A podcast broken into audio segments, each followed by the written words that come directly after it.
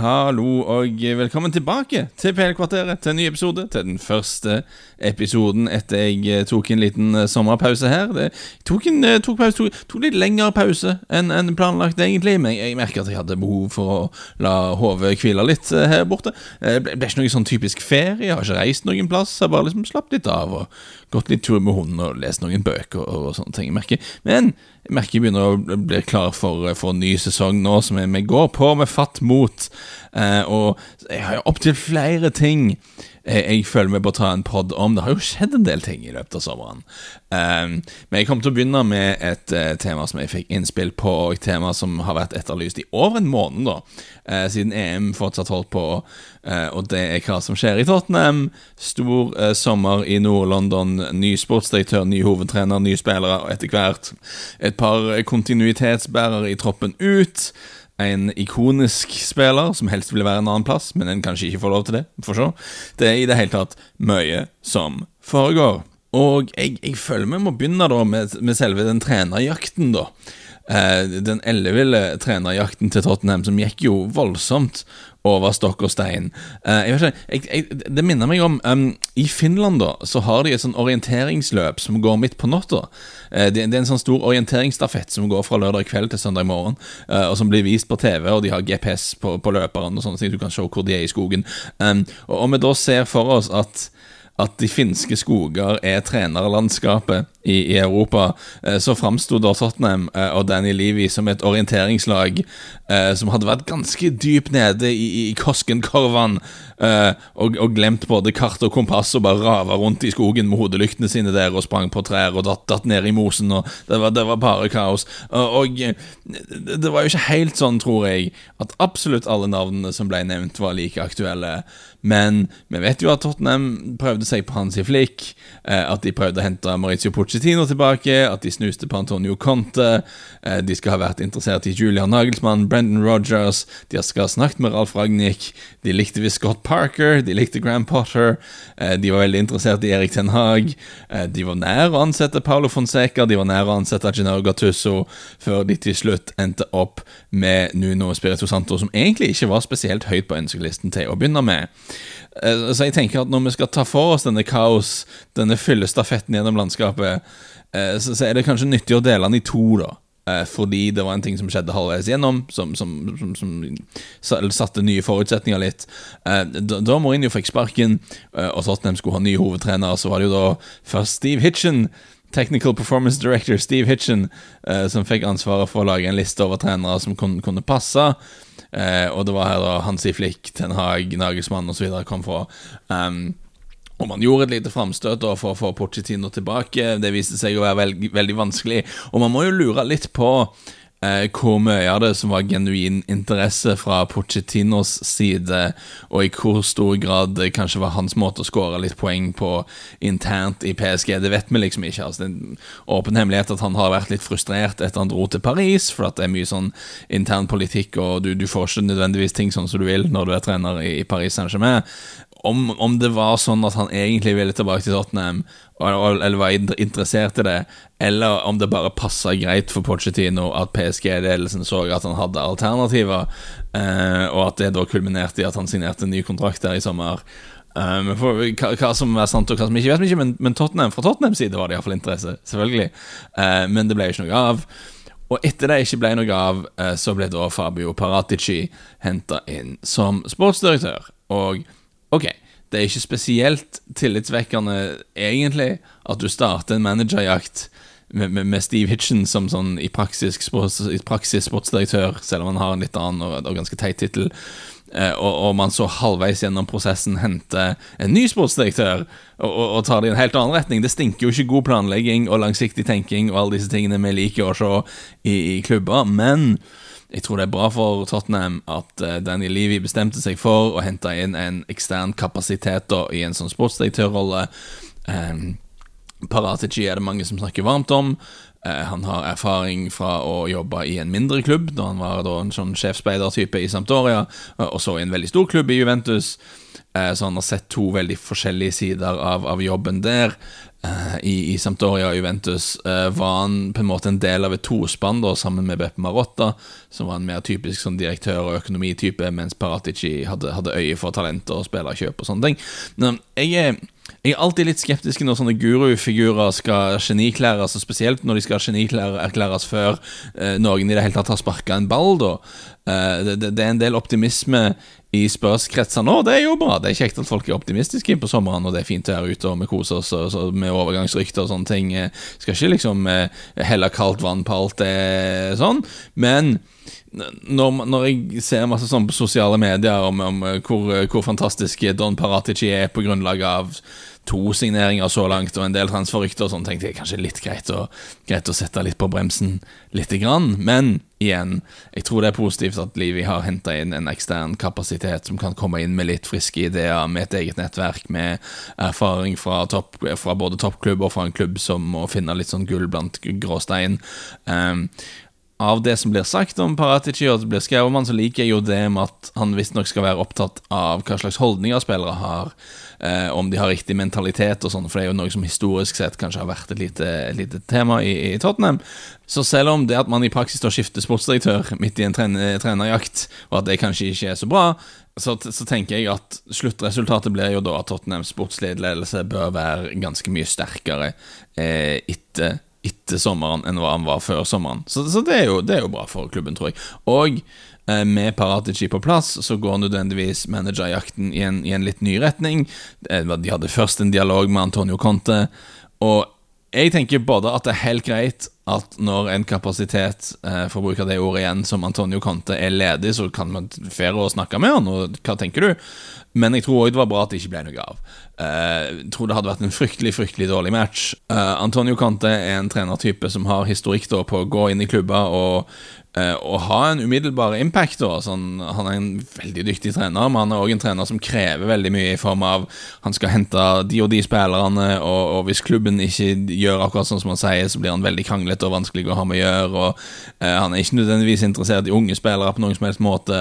Eh, han jobber ikke langsiktig. Og, og, og, Tottenham er ikke en klubb som er i en posisjon egentlig til å gi han de, de ressursene og de spillerne han utvilsomt vil ha.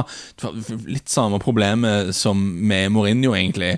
Eh, at uh, Jeg klarer ikke å se at Tottenham kan matche de ambisjonene. Altså, grunnen til at han forlater Inter Conte etter å ha vunnet serien, er jo at økonomien i Inter ikke er så bra at de må selge spillere framfor å hente, hente nye spillere. Og Da tenker jeg ok, dette er ikke jeg interessert i å være med på. Og At han da skal dra til Tottenham midt i pandemien, som har masse stadiongjeld og sånne ting å styre med, det, det, det, føles som en oppskrift på katastrofe. Altså. Det, det, tror jeg var bra at man, at man ikke gjorde. Um, Paulo Fonseca, eh, kanskje mer interessant.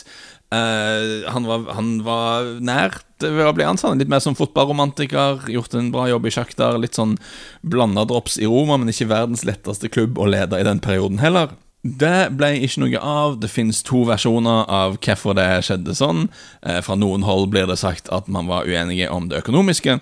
Eh, fra annet hold har det blitt meldt at de gikk mer på uenigheter om overganger, strategi og sånne ting. Det ble uansett ikke noe av, og det, det er helt fair hvis, hvis, en, eh, hvis, hvis, man ikke er på samme side angående enten hvor mye man skal ha betalt, eller hvordan man skal liksom ta det videre med klubben, så er det kanskje bare greit om man, man, lar, det, man lar, det, gå. Det, det, er sånn det, sånn det får være. Eh, og så hadde vi da Gennaro Gattusso-spetakkelet. Eh, Gennaro Gattusso eh, som hadde gitt seg i Fiorentina etter å ha vært der i 23 dager som hovedtrener. Eh, Gattusso er altså da eh, George Mendes klient, eh, og planen var da at Fiorentina skulle hente spillere gjennom George Mendes, enten spillere han representerer, eller fra klubber som bruker han som mellommann. Eh, og når klubbledelsen i Fiorentina ikke mente liksom spillerne Mendes og Gattusso ville ha inn, var, var riktige, eh, eller iallfall ikke likte økonomien i de avtalene, da ble Gattusso plutselig sur og ville ikke være der mer. ganske spesiell oppførsel fra en hovedtrener. Avslørende oppførsel, vil jeg kanskje si. Um, så, som trener har Gattuso egentlig gjort en veldig ok jobb under, under, vanskelige forutsetninger i Napoli og i Milan de siste årene i serien. Uh, men han har jo da sagt noen ting opp gjennom årene om ting som homofilt ekteskap, kvinners rolle i fotballen og sånne ting, uh, som ikke hører hjemme i dette århundret. Uh, og kan alltid, Han kan da si at ting har blitt tatt ut av kontekst, og han har kommet på bedre tanker, og sånne ting, men han vil nå uansett starte med veldig mange minuspoeng hos fans og media, og sånn, og det ble masse kok på Twitter, og så jeg trodde det var bra at det ikke ble noe av. Så da ender man til slutt på Nuno, og jeg, jeg vet ikke om dere husker, men jeg, jeg hadde en pod før sommeren eh, der jeg liksom gikk gjennom alle odds-favorittene til å bli Tottenham-sjef. Eh, og sa litt kort om jeg syntes det var en bra idé eller ikke. Og, og, og, Da var jeg skeptisk til om det skulle bli Nuno, fordi Tottenham har jo gjort så mye ut av dette med at de skal tilbake til røttene sine og spille mer offensiv fotball og alt sånn.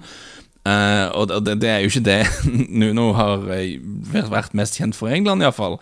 Uh, nå er det ikke sånn at bare fordi Wolves først og fremst spilte defensiv og konstringsorientert fotball, så er det den eneste måten Nuno kan coache. Det, det trenger ikke stemme. Men Eh, Tottenham henta han jo først og fremst pga. jobben han har gjort i Wolves. Eh, han, han, gjorde en veldig ok jobb under vanskelige omstendigheter i Valencia. Eh, fikk sparken i Porto etter én sesong fordi han ikke vant noe, og da får du sparken i Porto. Sånn er det. Men eh, det er jo basert på det han har gjort i Wolves, at han er interessant for Spurs mer enn noe annet. Og da er det jo veldig rart om de ansetter han og sier ja, Nuno, velkommen til Tottenham, vi liker godt det du har gjort i Wolves, eh, men her skal du altså jobbe på en helt annen måte, altså, eh. Eh, men, men, velkommen til klubben, og lykke til. Det, det virker jo som en litt rar tankeprosess. En annen ting er at Nuno er George Mendes sin mann, definitivt. Han, han var George Mendes sin første klient. Eh, da han var trener i Valencia, så var det en periode der Mendes hadde veldig mye kontroll i den klubben eh, gjennom sitt forhold til eieren eh, Peter Lim. Og hele Wolves er jo et George Mendes-prosjekt, egentlig. Det, det, er litt overdrevet, men det er ikke så overdrevet heller. Vi har snakket om det før. De kinesiske eierne av Wolves har òg investert i og kjøpt en andel av agentfirmaet til George Mendes, og av den forbindelsen forbindelsen da så sørga Mendes for at du hadde spillere som normalt sett aldri ville gått til en klubb i championship, som endte opp i Wolves, og Nuno ble på en måte satt til å forvalte dette, dette Mendes-Kina-prosjektet. Og når vi snakker om at Nuno leda Wolves opprykk og stabiliserte han i Premier League, ja, det, det, gjorde han, og han gjorde en god jobb under omstendighetene. Men han var ikke sjef for, han var ikke sjef for Luton heller, da. Altså, dette var et lag som fikk veldig veldig god drahjelp av at de hadde en del spillere som, som aldri skulle ha vært altså, Normale omstendigheter aldri ville gått til en sånn klubb. Uh, men han var godt likt i Wolves, Nuno. Han, han, er flink til å si de riktige tingene på de riktige tidspunktene. Det, det er en viktig kvalitet i en topptrener. Uh, det var sånn i starten i Valencia òg. Um, at han gjorde et veldig stort poeng ut av å styrke forbindelsen mellom klubben og fansen, husker jeg. Sid Lowe i The Guardian beskrev han da i Valencia-tiden som en, en, en, populær populist i, i klubben. Uh, Iallfall når det gikk bra. Og etter Mourinho, da, som begynte i sjarmmodus, men som etter hvert bare ble mer og mer sur og muggen, så, så, kan man jo kanskje tenke at en mer varm og inkluderende lederstil fra Nuno, eh, både offentlig og med spillerne, det, det kan bli bra. Det, det, absolutt.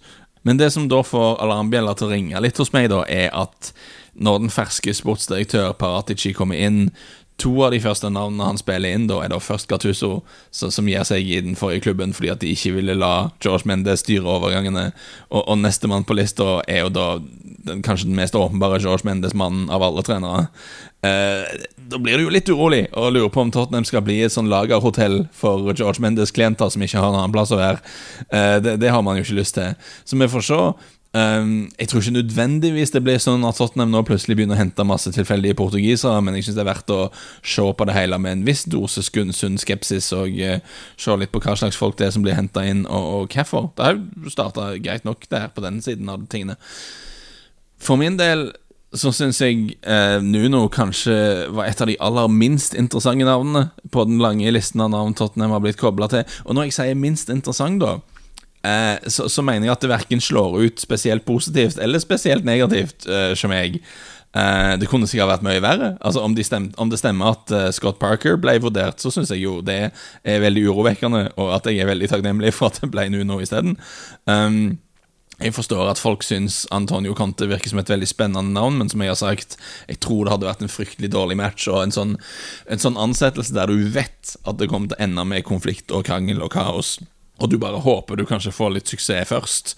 Eh, en sånn ansettelse er jeg liksom aldri ikke så veldig fan av. da um, Gattuso hadde sikkert òg blitt en kulturkrasj som ikke hadde vært så, så veldig bra. Så Nuno ok, virker som en trivelig fyr, snakker godt for seg, virker kompetent nok kanskje litt urovekkende at de eneste to jobbene han har hatt utenfor Portugal, eh, har vært i klubber der agenten hans har hatt en veldig tett relasjon til ledelsen. Um, når det gjelder spillestil, så er det kanskje litt rart dersom han nå skal inn og, og sette opp laget på en helt annen måte enn det han lykkes med i Wolves. Eh, vi får mest se hva han ender opp med å gjøre. Det kan jo være at alt dette snakket om Tottenhams DNA og være offensiv og presse høyt og sånn, det kan bare være PR-vas, og at Nuno først og fremst vil gjøre Tottenham til et mer solid kontringslag. Eh, litt mer sånn eh, upmarket-versjon av Wolves. Altså det, det, kan jo være noe.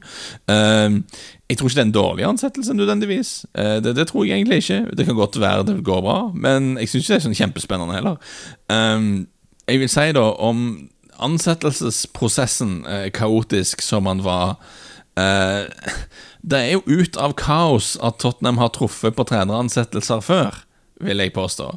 Altså, jeg, jeg er mer positiv til Daniel Levy enn mange andre Spurs-folk, eh, fordi jeg har litt sånn jeg får litt inntrykk av at mange av de som maser etter pengebruk, og kjøp han og gjør ditt og bruk penger på det Jeg tror ikke de forstår helt at Tottenham ikke har så mye penger å bruke. Altså, det, er ikke, det, er ikke, Fifa eller FM, dette her. Det er litt mer komplisert. Eh, Tottenham har tatt på seg masse gjeld for å bygge ny stadion akkurat nå. Eh, de har ikke noe oljestart i ryggen eller noe sånt. De er nødt til å være litt rolige med pengesekken. De er nødt til å holde lønnsbudsjettet under kontroll. De, de, de er nødt til å være sparsommelige, og det gjør at en styreformann må ta en del upopulære avgjørelser. Men uansett én ting med Livi og Livi-æraen i Tottenham, da. Jeg lurer litt på om Danny Livi sjøl er klar over hvor mye flaks han har hatt. Um, for han virker jo som han er ganske Kanskje det er bare et inntrykk man får, da at han er ganske fornøyd med seg sjøl og jobben han har gjort. Men hvis vi ser da på de tre trenerne som vel har gjort det best i, i nyere tid i Tottenham, da må du på en måte si Martin Joll for alle sine begrensninger som fotballtrener, og han har en del. Eh, gjorde en god jobb under omstendighetene. Eh, Harry Rednap igjen kan man si veldig mye rart om, men det skjedde en del bra ting når han var eh, spørsjef. Det kan du heller ikke nekte for. Eh, og Maritio Pochettino, selvfølgelig. Men så, hvordan ble de tre ansatt? Vel, Martin Joll kom inn i klubben som assistenttrener etter at Livi hadde brukt nesten et år på å finne en ny trener og endte opp med Jacques Santini, som, som jo var helt forvirra og katastrofe. Fant seg ikke til rette i det hele tatt og trakk seg etter 13 kamper, og så ble Joll forfremma. Eh, så det var jo mer et heldig uhell eller noe genistrek fra Livi, egentlig. Eh, det var vel noe greier med at Frank Arnesen, som var sportsdirektør da, ville ha Jål fra dag én, men, uh, men Levi ville ha et større navn, så da ble det Santini uansett. Uh, Harry Rednap var et panikkgrep fordi ting hadde gått fullstendig galt under Juan de Ramas, og Levi var redd for at de skulle rykke ned, så det, var ikke noen sånn lang og gjennomtenkt rekrutteringsprosess der. Det var bare 'herregud, hva skal vi gjøre?' for en Harry til å fikse ting. Uh, mens Pochettino, da, altså folk glemmer at Levi veldig lenge heller ville ansette Louis van Hall. Uh, om jeg husker dette riktig, da så var det Franco Baldini som uh, spilte inn Pochettino først. Uh, men, men Livi var liksom ikke helt solgt, og, og Baldini var litt i unåde fordi at det var en del overganger som ikke hadde funka. Sånn, så, så, så Olivi var veldig lenge keen på Van Hal. Så gikk Van Hal til United, det ble ikke noe av. Og så gikk de da tilbake til Pochettino. Så det var ikke noe sånn Daniel Levy masterplan der heller, altså. De tre treneransettelsene til Levy som har vært mest vellykka, han har jo snubla seg inn i begge to. Så det at prosessen var helt latterlig og, og rotete denne sommeren, det, det, trenger jo ikke gjøre noe i det, egentlig. Selv om det ser litt dårlig ut for klubben og sånn. Sånn historisk sett er det kanskje et bedre tegn for Tottenham at uh, prosessen er bare kaos, enn at uh, de liksom de, de, tenker og grubler og planlegger dette her. Jeg, jeg tror jevnt over Eh, at det er positivt at eh, du kommer ut av dette vinduet med en ny sportsdirektør på plass. At det ikke bare er Livy og Steve Hitchen som, som, styrer ting. Det tror jeg er bra. Nuno, for meg, igjen litt kjedelig, men, men sikkert helt ok. Ikke noe sånn krise, tror jeg. Um, jeg syns spillerne de har henta og er, er, er linka til, virker som en grei start. Uh, Golini kan være en helt ok utfordrer til Hugo Joris. Eh, om, om, det ikke viser seg å være bra med han, så har de jo da muligheten til å, til å ikke gjøre den avtalen permanent. Vemodig å se Erik Lamela dra, selvfølgelig, eh, men til tross for enorm underholdningsverdi, så snakker vi jo da likevel om en spiller som er 29, som er mye skada. Eh, så om du da får en spennende ung spiller som eh, Brian Hill inn, eh, så virker det som en, som en, smart deal, og en sånn type deal som Tottenham bør gjøre, etter, etter mitt syn. Torby Aldeveireld ut, hjelper på lønnsbudsjettet. Eh, han var en av de beste stopperne i Premier League i en periode, men den perioden er en del år siden. Og eh, om det blir Christian Romero inn, som det er mange som snakker om, så, så virker det interessant. En sånn aggressiv eh, argentiner bak i forsvaret der trenger ikke være feil i det hele tatt. Prislappen ligger jo an til å bli ganske stiv, men det, det, det, det, kan være bra. Hovedpoenget da er uansett Akil og, og, eventuelt Romero er begge sånne spillere som har vist at de hører hjemme på et veldig høyt nivå, men som fortsatt er unge nok til å, til å bli enda bedre. Og det virker på meg da som en liten retur til det som jo var strategien for en del år tilbake siden, da Tottenham satte sammen dette laget, som til slutt eh, lykkes bra under Pochettino. Eh, og jeg tror det er smart dersom det er det som skjer nå, at Tottenham tenker igjen Ok, vi har ikke råd til å hente de aller beste, så vi henter heller yngre spillere som nå har vist at de kan spille på et høyt nivå, og som da er unge nok til at de kan utvikle seg eh, videre. Jeg tror det er mye mer riktig for, for klubben, for klubbens omstendigheter, for, for den situasjonen de er i. Og jeg tror personlig det er bedre at du har en fyr som Paratici, som er involvert i det, enn en Hitchen og Levi-komboen. Uh, og, så er jo da elefanten i rommet, elefanten i, i poden, den veldig veldig store elefanten. Hva skjer med Harry Kane? Um, lang pod nok allerede til at jeg ikke skal begi meg helt ut på det, men korte versjonen er han har tre år igjen på kontrakten. Altså, Tottenham trenger ikke selge han hvis de ikke vil. Uh, og de trenger ikke selge den hvis de ikke får en helt enorm pengesum av, av City. Uh, City, selv om de bruker mye penger, pleier ikke å bruke masse penger på enkeltspillere. Kane, som, som forresten virker å ha verdens dårligste agent i, i bror hans, uh, Charlie Kane Uh, i, i, altså I kjølvannet av bryllupet til agent Charlie Kane her om dagen, så breaka plutselig en showbiz-reporter i The Sun at uh, Tottenham skal ha snudd, og at Kane nå ville få lov å dra for en sum av 160 millioner pund. Og, og, og resultatet av det er jo da at Tottenham er sure og insisterer på at han aldri skal selges uh, uansett i sommer, mens da City-kilder har sagt til lokalavisen i Manchester at klubben aldri kommer til å betale så mye for en spiller. Så om det var agent, agent Kane sjøl, eller om noen andre i familien som hadde vært på punchen i bryllupet der, eller kanskje det var tilfeldige bryllupsgjester at sønnen hadde snakka med. Eh, det var jo en annen avis som skrev at Kane sjøl hadde sagt til venner og familie at han skal til City for den prisen. Uansett hva det var, så er jo da situasjonen da at fortsatt at spilleren har tre år igjen på kontrakten. Han kan bare dra dersom Tottenham får et bud de er fornøyde med, og, og denne nyhetssaken har da tilsynelatende irritert begge sider av transaksjonen på en eller annen måte, og, og, og satt en prislapp på som City ikke virker å være villig til å møte, og, og, og fått alle på Kane-siden til å bare se skikkelig teit ut. Det er utrolig dårlig håndtert, hele greia. Altså. altså. Akkurat som når Kane eh, går på TV før siste serierunde, før sesongen er over, og sier til Gary Neville Ja, til, til syvende og sist er det opp til meg eh, hvor han spiller. Så få noe tøys! Les kontrakten din! Hold, hold kjeft og kom deg på jobb! Det, det er amatørmessig dette opplegget her. Altså En ting er at han prøver å syte seg ut av klubben. Det, det må for så vidt forvente med fra fotballspillere som mener de fortjener bedre enn hva de har. Eh, men det er jo så amatørmessig måten det blir gjort på. Men, men, vi får se. Altså Akkurat nå ser jeg eh, ikke at Betson har odds ute på hvor Harry Kane spiller til høst, men følg litt med på den. Kanskje de får opp odds til uka. For det er mange som virker å ta det for gitt at han drar nå.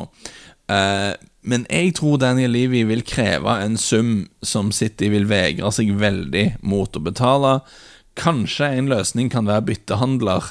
Men problemet med byttehandlere er at da må du finne spillere som Tottenham vil ha, som er interessert i å gå til Tottenham, og som er på en kontrakt som Tottenham kan leve med. Og det er ikke så lett når du går gjennom City-stallen og finner gode kandidater til det. altså så jeg er ikke helt overbevist om at han drar noen plass, selv om han har veldig lyst.